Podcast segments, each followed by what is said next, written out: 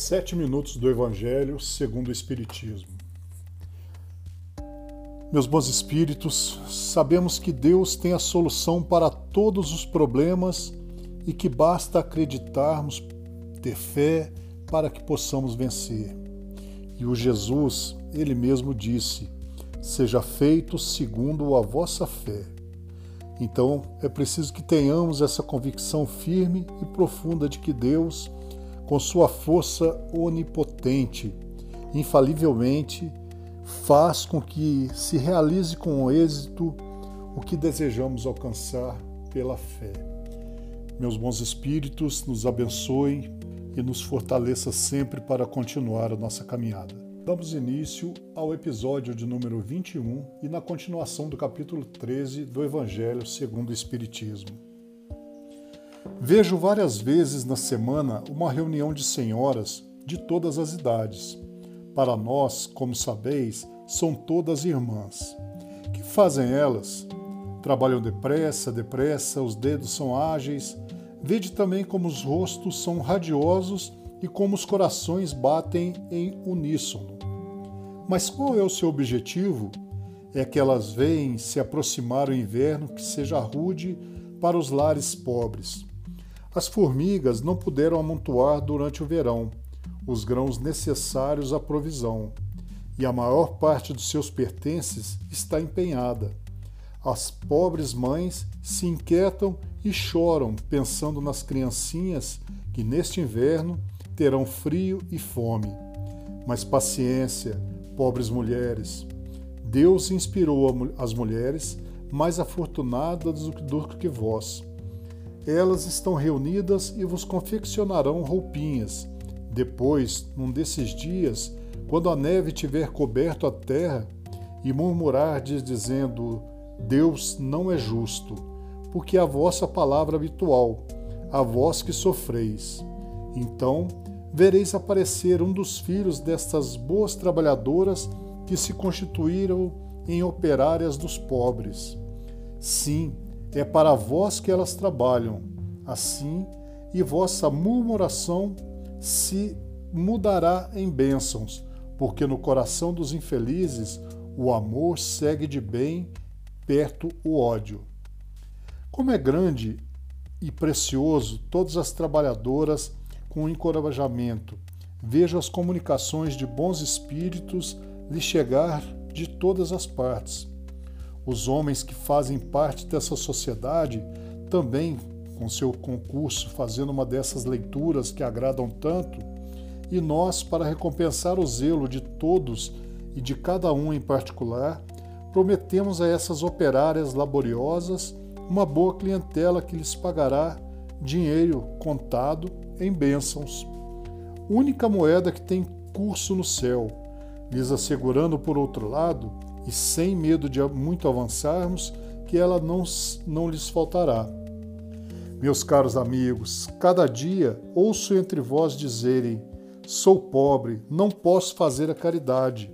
E cada dia vejo que faltais com a indulgência para com os vossos semelhantes.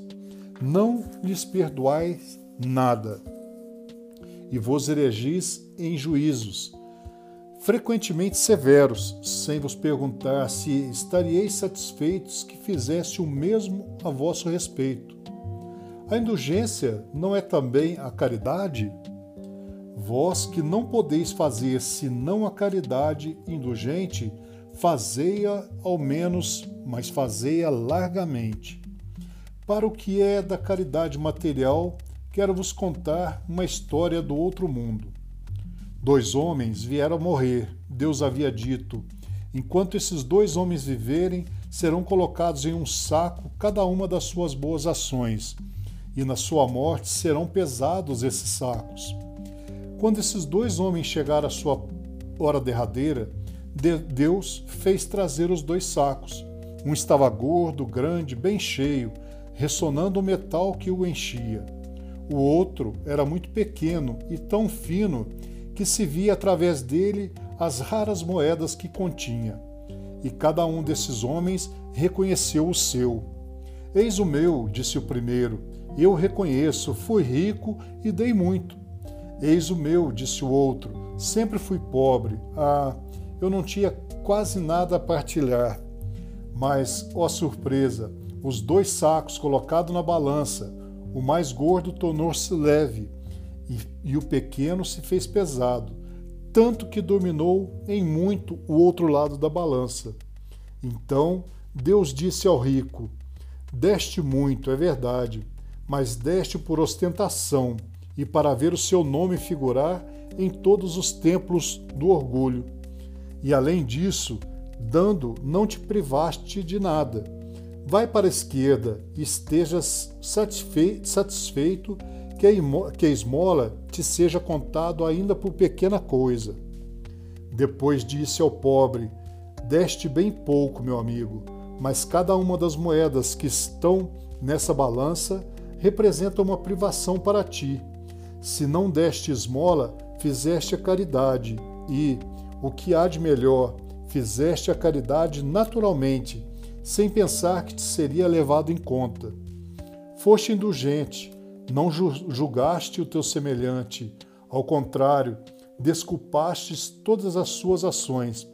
Passa à direita e vai receber a tua recompensa. Um espírito protetor, Leon 1861. E aproveitando essa máxima que acabamos de, de receber dos bons espíritos, eu deixo uma reflexão.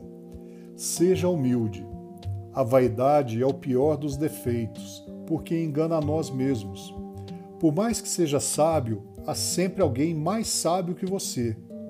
Por mais forte que seja, haverá alguém mais forte. Portanto, seja humilde.